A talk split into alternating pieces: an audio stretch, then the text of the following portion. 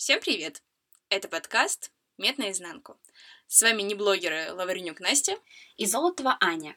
Здесь мы искренне и без цензуры обсуждаем все то, что волнует студентов-медиков.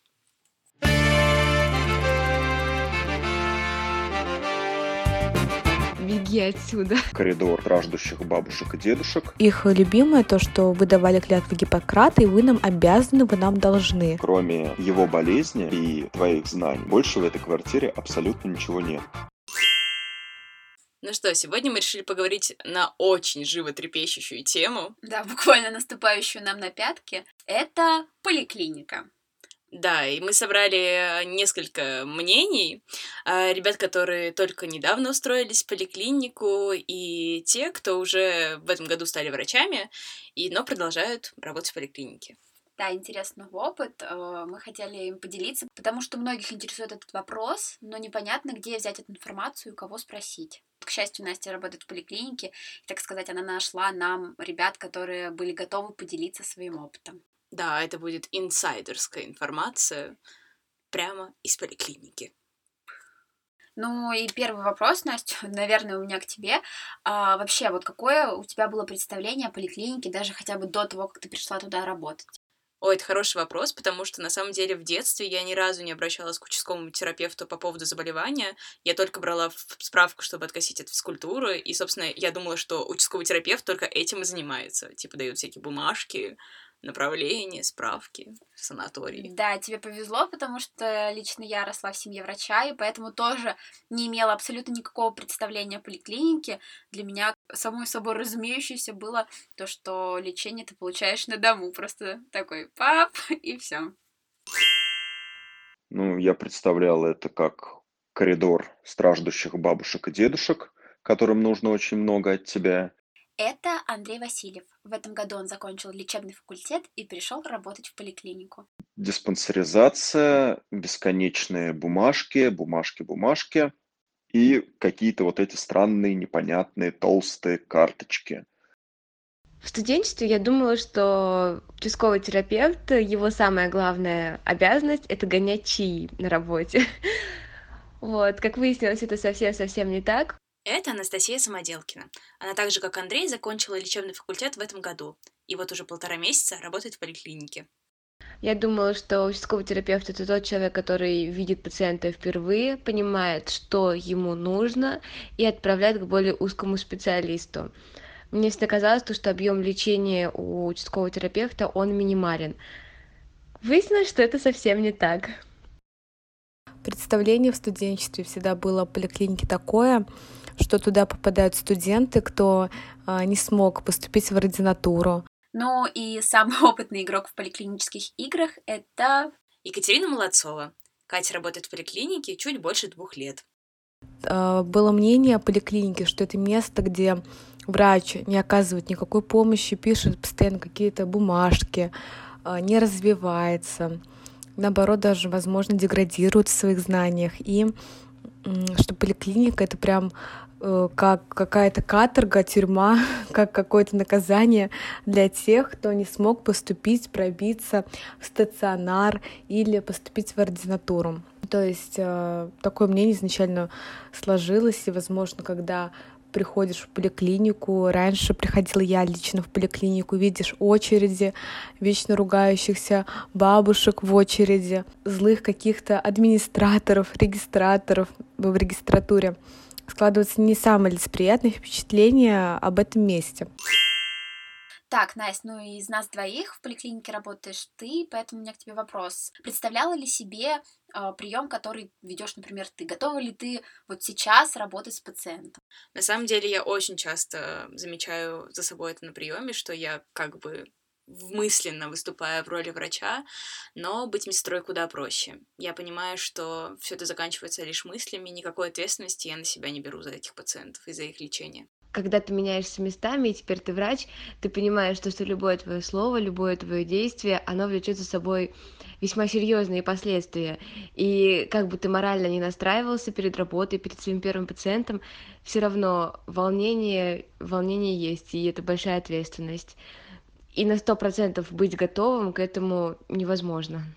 Ну что, Аня, ты вообще как ощущаешь? Готова ли ты к работе в поликлинике? А, знаешь, когда я в прошлом году пришла работать на скорую, и стали, собственно, случаться те моменты, когда я оставалась тет-а-тет с пациентом, когда за спиной у меня не было, я не знаю, врача, как, например, на практике в стационаре, когда ты мог уйти, что-то там почитать. Ну и вообще ты просто всегда надеялся на то, что да ладно, сейчас, сейчас не срочно, спрошу у врача, проконсультируюсь, все будет хорошо.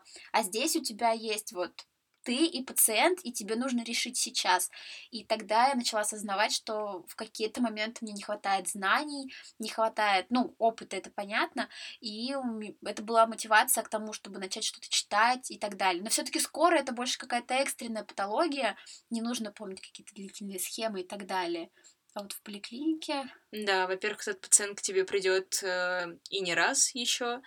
Во-вторых, у тебя есть лишь 15 минут, и он смотрит в твой компьютер, чтобы ты не собирал косынку и не гуглил э, побочный эффект препарата. Да. Ну вот а что ребята, думаю, сейчас услышим. Да, я был готов к работе с пациентами, потому что я старался всегда в институте учиться, особенно на первых трех курсах, потому что они дают тебе самые основные базисные знания. А с середины четвертого курса и по окончании я работал на скорой медбратом, и тем самым у тебя происходит наложение опыта работы с пациентами на базисные знания. И это дает очень хороший толчок к будущей врачебной деятельности. Поэтому работать в студенчестве необходимо. Плюс сразу же на скорой, работая на скорой, я понял, что когда ты оказываешься в квартире пациента, кроме его болезни и твоих знаний, больше в этой квартире абсолютно ничего нет, и никто тебе не поможет. Конечно, если это не острая, неотложная ситуация, можно там как-то втихаря что-то погуглить, посмотреть, но если человек умирает и у тебя реально нет времени, то есть только твоя голова. И это стимулирует учиться. Мне кажется, что никто из выпускников не готов с порога выпуска начать работу самостоятельно с пациентами. Когда я выпустилась, мне казалось, конечно, что вот я столько знаю, столько теории у меня в голове, что училась я хорошо, ко всем экзаменам готовилась. А по факту ты приходишь на работу врачом, у тебя нет за спиной куратора, как на практике. Я не была готова и я очень боялась. Я помню, когда я пришла на свою стажировку в поликлинику, я первые две недели стажировалась, естественно, с более опытным врачом. И я слушала, как он назначает, и думала, как он сам может поставить диагноз, не сомневаясь, как он назначает, назначает лечение и не боится в своих назначениях. То есть, и у меня первой неделе была просто паника в голове, и я не понимала, как я могу лечить людей. Я думала, что уже идти надо к начальству и говорить, извините, я не готова к этой работе.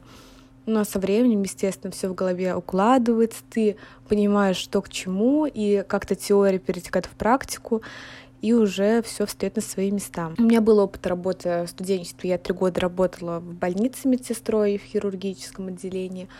Но могу сказать, что работа медсестрой и врача — это абсолютно две разные вещи, которые вообще не стоит сравнивать. Я думаю, что бояться идти работать не надо. Надо просто как-то сконцентрироваться, подучиться, и вся теория, в принципе, со временем перейдет уже в практическую нашу деятельность, и все будет хорошо.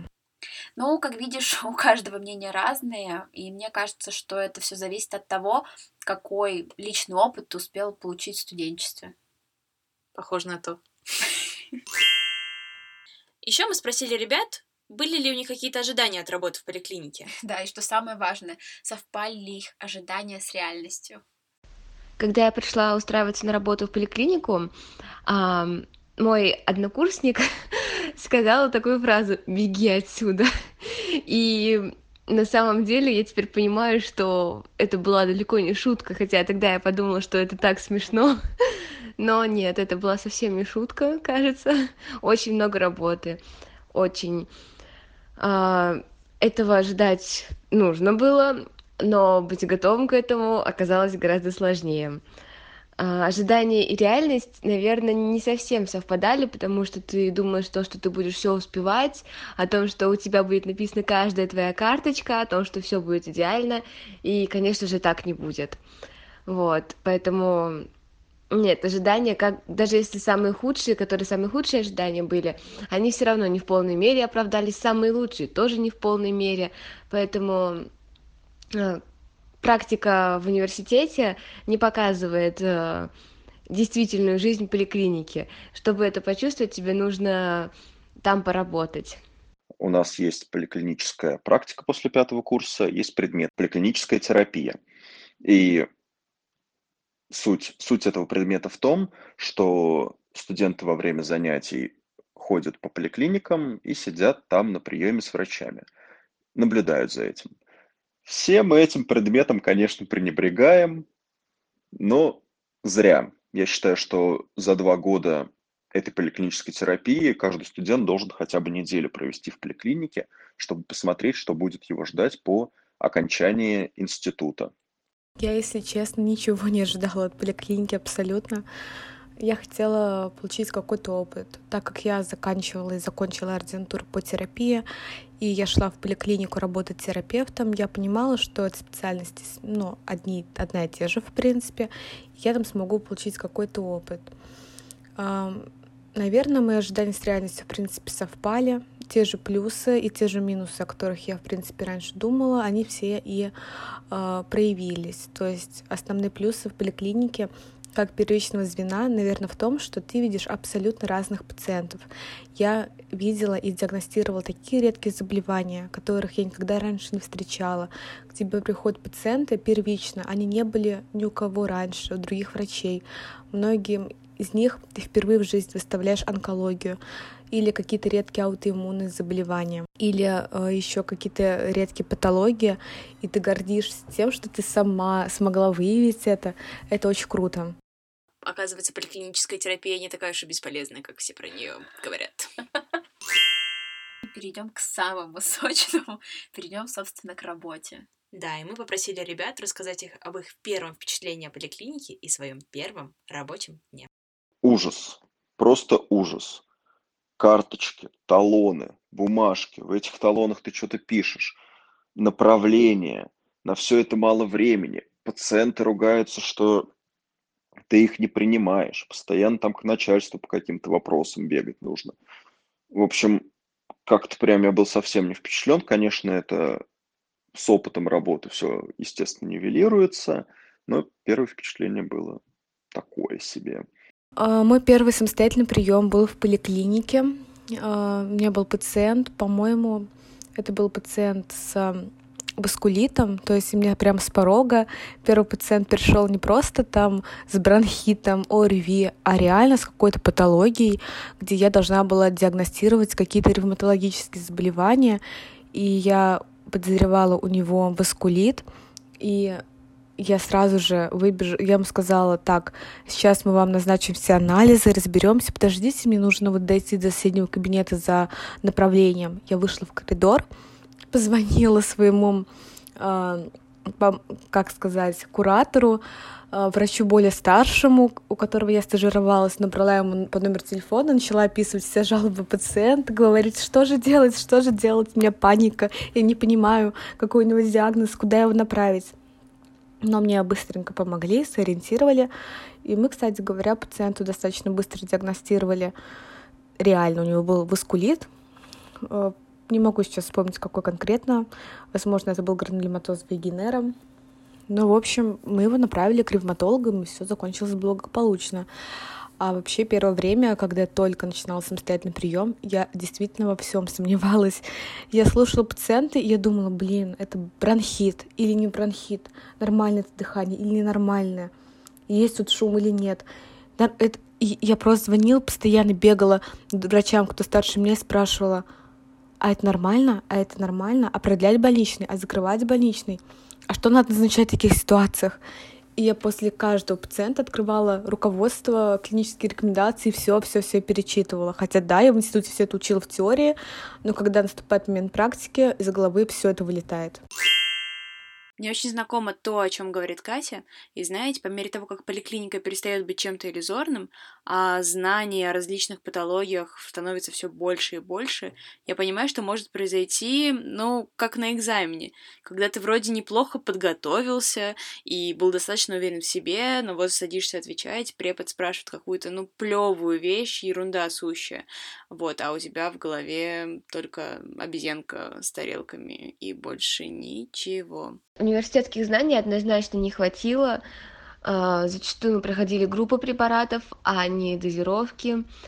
И это очень полезно было, когда на четвертом курсе, на самом деле, когда во время практики медсестра нам советовала открывать инструкции препаратам и сидите изучайте, когда не было работы. И это действительно был тот опыт, который я благодарна. И действительно сейчас вспоминаю и думаю, блин, вот надо было еще, еще больше, еще больше этого всего изучать. А, потому что зачастую противопоказания, показания, вот это все, это очень-очень-очень важно. И этому нужно уделять большое внимание, и не только тому, что назначить, но и как, а подойдет ли, а нужно ли это все. Знания пригодились со всех предметов на самом деле, потому что бывает такое, то, что ты приходит человек, жалуется на боль в животе, и тут ты вспоминаешь курс хирургии, где тебе нужно осмотреть пациента полностью со всей пальпацией глубоко поверхностной, и понять, острое это состояние или это не острое состояние. На дом пациента вызывают э, участковых терапевтов с любой патологией, и тебе нужно знать э, из каждого предмета, хотя бы как минимум для того, чтобы понять, это остро или это мы можем э, самостоятельно терапевтически лечить. Надо понимать, что университетские знания — это база. И все время работая с пациентами, ты будешь открывать клинические рекомендации, новые протоколы, новые рекомендации, новые стандарты, которые будут выходить каждый год, абсолютно новые, с новыми подходами к лечению, к диагностике. И всегда ты будешь что-то забывать, перечитывать и читать новую информацию. Так что нельзя сказать, хватит, не хватит университетских знаний. Ты можешь учиться абсолютно среднем в университете, но все придет с опытом. А можешь э, быть, не знаю, красным дипломником, который на самом деле э, ничего не знает, не умеет и не хочет учиться. То есть тут э, вопрос только в том, хотите ли вы в будущем работать врачом и постоянно совершенствовать свои знания, чтобы быть одним из лучших врачей, которым будут идти люди, у которых будет хорошая репутация.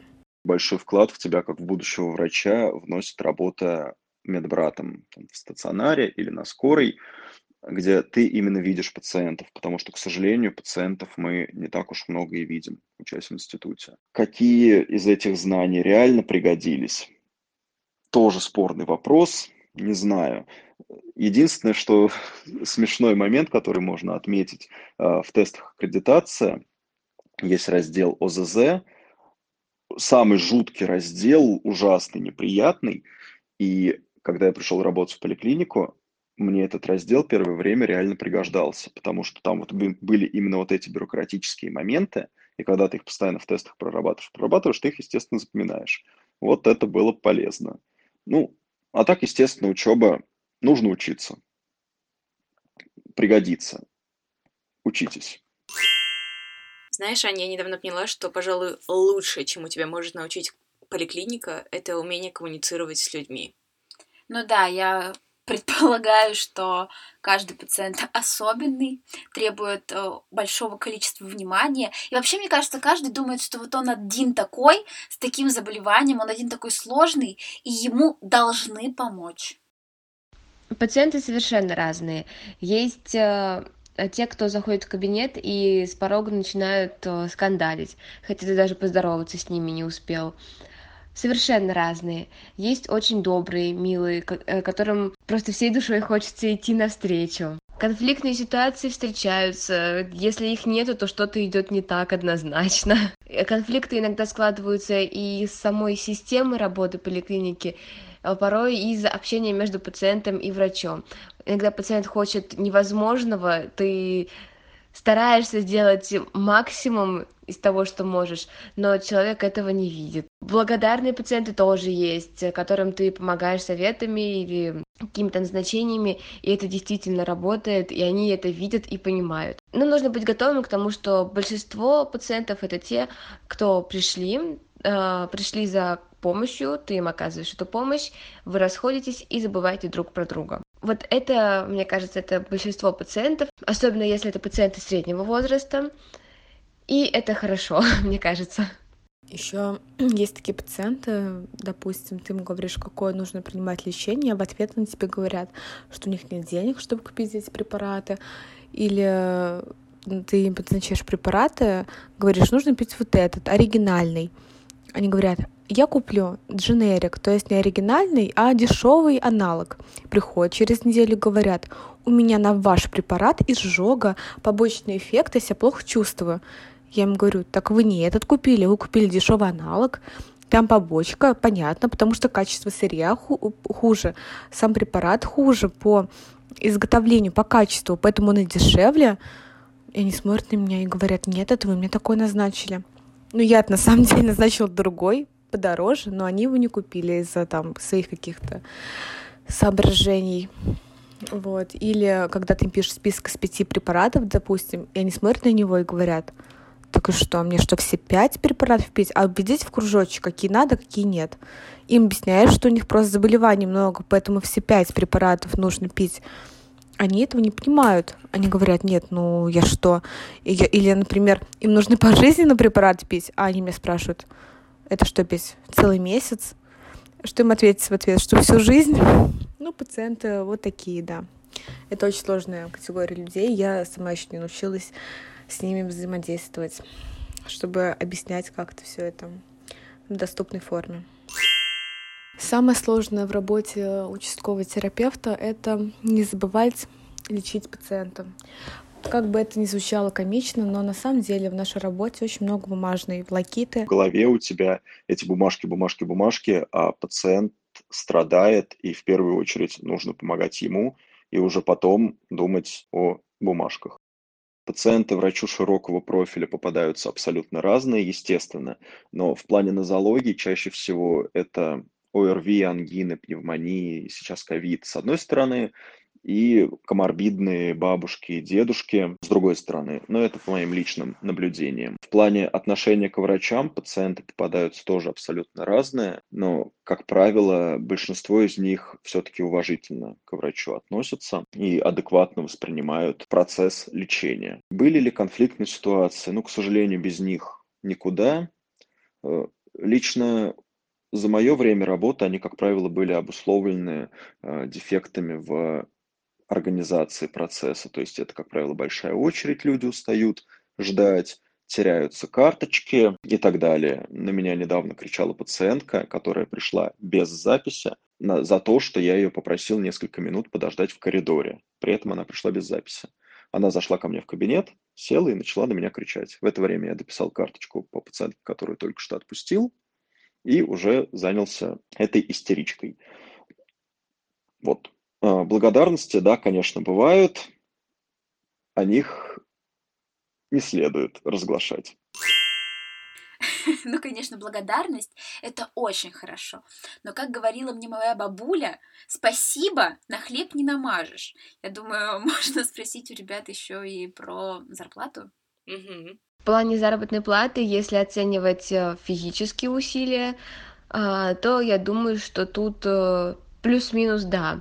Ну, хотя в последнее время в связи с, э, пандемией тут сложно оценивать э, физические усилия, потому что бывает такое то, что столько вызовов, что голова идет кругом, но заработная плата от этого не меняется, не учитывая, конечно, надбавки в связи с э, пандемией. Если оценивать моральные усилия, то мне кажется, что однозначно нет.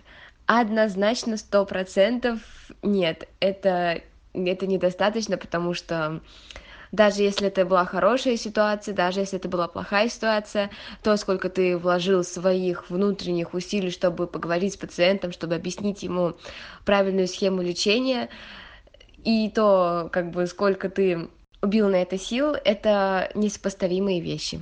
А зарплата участкового терапевта складывается из очень многих критериев, и основной из этих критериев – это выполнение планов. Э, если ты выполняешь все планы идеально, то ты будешь зарабатывать хорошо. Если ты их будешь выполнять не идеально или практически не выполнять, как это делал я, ленивый человек, то зарплата будет низкая, и зарплата устраивать, конечно же, не будет.